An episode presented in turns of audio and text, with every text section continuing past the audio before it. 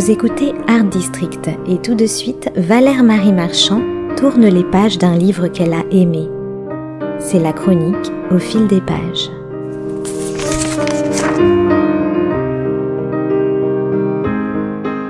Connaissez-vous Marie Marvin, cette femme d'exception qu'on appelait aussi la fiancée du danger, et l'héroïne haute en couleur du tout nouveau livre que Michel Kahn vient de publier aux éditions Le Passage. Née en 1875 et morte en 1963, cette aventurière fut une contemporaine d'Alexandra David-Nel.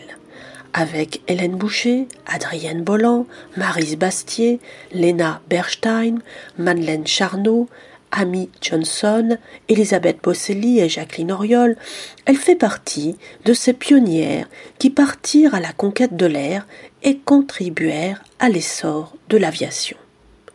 En comparaison des exploits d'un Mermoz, d'un Roland Garros ou d'un Saint-Exupéry, ses performances au féminin pluriel passèrent souvent au second plan et ne furent reconnues par la presse sportive que bien longtemps après. Et c'est grâce à ce nouvel éclairage apporté par Michel Kahn que l'on redécouvre aujourd'hui le fabuleux destin de cette femme aux semelles de vent. Une femme bien plus mystérieuse que l'on croit, puisqu'elle eut presque autant de vie que de médailles. En 88 ans d'existence, elle remporta 17 championnats mondiaux et une bonne trentaine de titres dans différentes disciplines sportives. En plus d'être aviatrice, elle fut également la première femme à avoir osé se mesurer à l'épreuve du Tour de France et à avoir effectué à vélo le trajet Nancy-Paris. Elle fut encore l'une des premières femmes titulaires du permis de conduire. Elle se fit remarquer comme funambule, trapéziste, jongleuse et comme écuyère. Elle fut nageuse de compétition, alpiniste et skieuse reconnue, aéronaute chevronnée et pilote d'hélicoptère, infirmière et reporter à ses heures. Bref, ce drôle de phénomène a l'art et la manière de n'être jamais là où on l'attendrait, ce qui la rend d'autant plus surprenante et insaisissable. En voici, sous la plume de Michel Kahn, un premier portrait. Elle est curieuse de tout, Marie, licenciée en lettres et parlant quatre langues, dont l'espéranto. Grande lectrice, adorant dessiner, peindre, sculpter, elle entraîne aussi bien son corps que son esprit, l'un servant de dérivatif à l'autre. L'escrime et le tir et la boxe la délassent de ses études.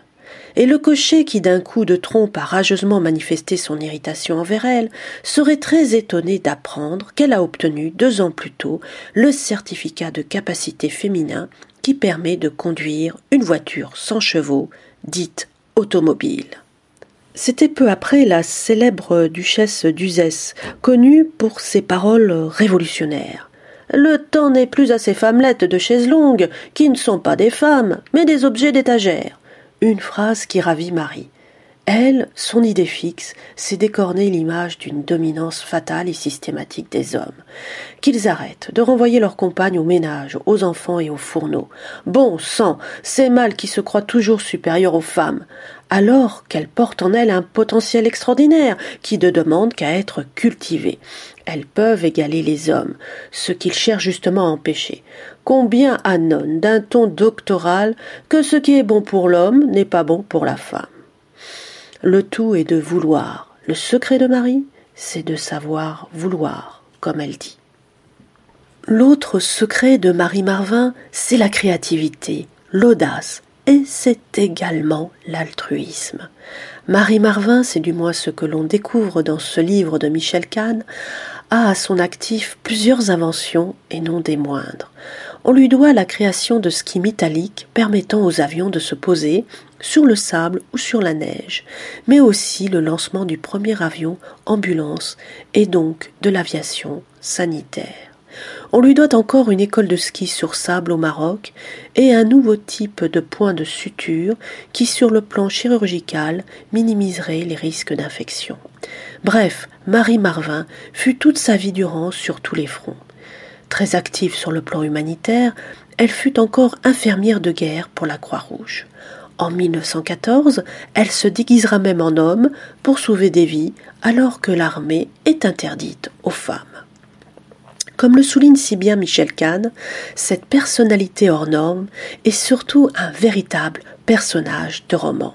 Mais ce qui est sans doute le plus émouvant ici, ce sont les derniers jours de Marie Marvin, qui finira sa vie à Nancy dans un dénuement extrême et dans l'anonymat le plus total. En quelques plans séquences très bien orchestrés, Michel Kahn évoque ce qui pourrait s'apparenter à un ultime barou d'honneur. Par une belle matinée d'hiver, nous dit-elle, Marie enfile un gros pull de laine et prend la direction de Paris. Distance 320 kilomètres. Elle a 86 ans pédale pendant dix heures avec entrain, le soir s'arrête dans un hameau qu'elle connaît bien, accueille avec fierté les applaudissements des habitants, repart le lendemain matin, arrive à Paris et l'après-midi même survole la capitale dans un hélicoptère à réaction. Incroyable Marie Marvin, qui n'en finit pas de nous émerveiller jusqu'aux toutes dernières minutes de sa longue et fructueuse existence un voyage au bout de soi-même que Michel Kahn réussit parfaitement à nous restituer avec ses mots de conteuse. Il y a en effet beaucoup d'épisodes savoureux dans cette épopée qui nous offre un très bel aperçu de ce que signifie être et devenir une femme libre.